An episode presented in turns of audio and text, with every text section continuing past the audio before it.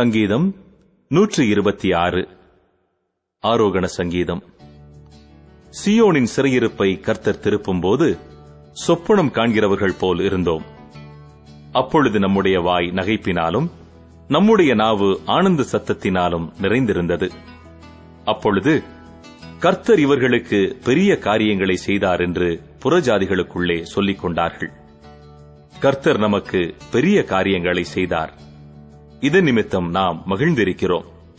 கர்த்தாவே தெற்கத்தி வெள்ளங்களை திருப்புவது போல எங்கள் சிறையிருப்பை திருப்பும். கண்ணீரோடே விதைக்கிறவர்கள் கம்பீரத்தோடே அறுப்பார்கள். அள்ளித்தூவும் விதையை சுமக்கிறவன் அழுது கொண்டு போகிறான். ஆனாலும் தான் அறுத்த அரிகளை சுமந்து கொண்டு கம்பீரத்தோடே திரும்பி வருவான்.